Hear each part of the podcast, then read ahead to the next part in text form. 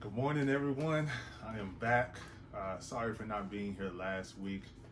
Was celebrating uh, the wedding. You know, this very exciting time. Uh, a lot of emotion was into it. Uh, good emotion, good emotion, happiness, joy, all of those things. So sorry for not being here last Sunday, but I'm back here again, delivering another word of encouragement. And uh, I wanted to come from Jeremiah 17 and 7.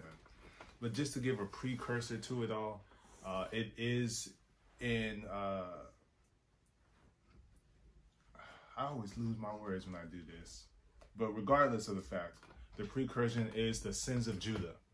So I haven't read the entire thing, but from what I've gathered, that there is there is a sin of Judah that is affecting the land of Israel, something that Judah done did but even in doing that, God is always going to be there to give you that that extension of the olive branch. That though there are times of trouble and there are repercussions for all of your actions, that you do have the ability to repent and change from your ways. So, chapter 17, verse 7 Blessed is the man who trusts in the Lord, whose trust is the Lord. So, God is going to bless those individuals that decide that it is it is a wise thing and that they have full faith and belief in him to to give that trust. Trust is something that is developed over time. That is something that you do consistently and every single day. Praying to him honoring him in the way that you walk the way that you talk the way you engage with other individuals how you have your business ran uh, is another essential thing because a business that makes that only makes money is a bad business. A business that's founded and on, on, its principles of helping others, uh, uplift others, put people in better situations than they are currently. That that is good business. A business with a driven and with a driven purpose in mind. So always in your life, you got to go ahead and trust in God. And in doing so, and in and in doing so you will be you will be blessed.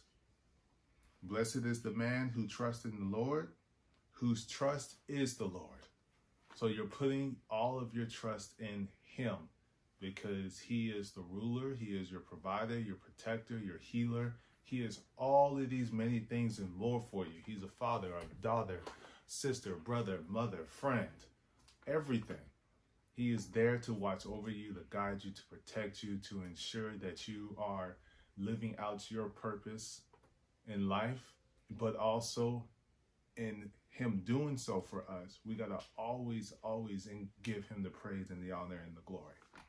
So that's pretty much the word for today.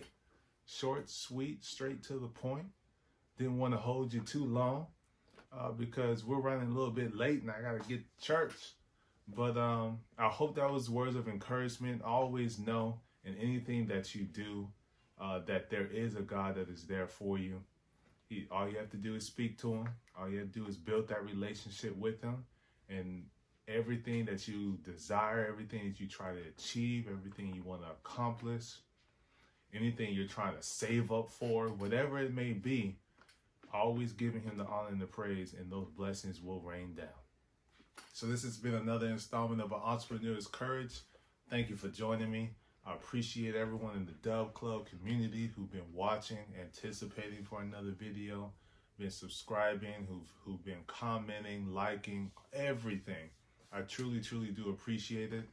Uh, the more you guys join, the more you guys talk, that it just helps me get the word out there, extend more positivity into the world. So until next Sunday. Y'all have a good one.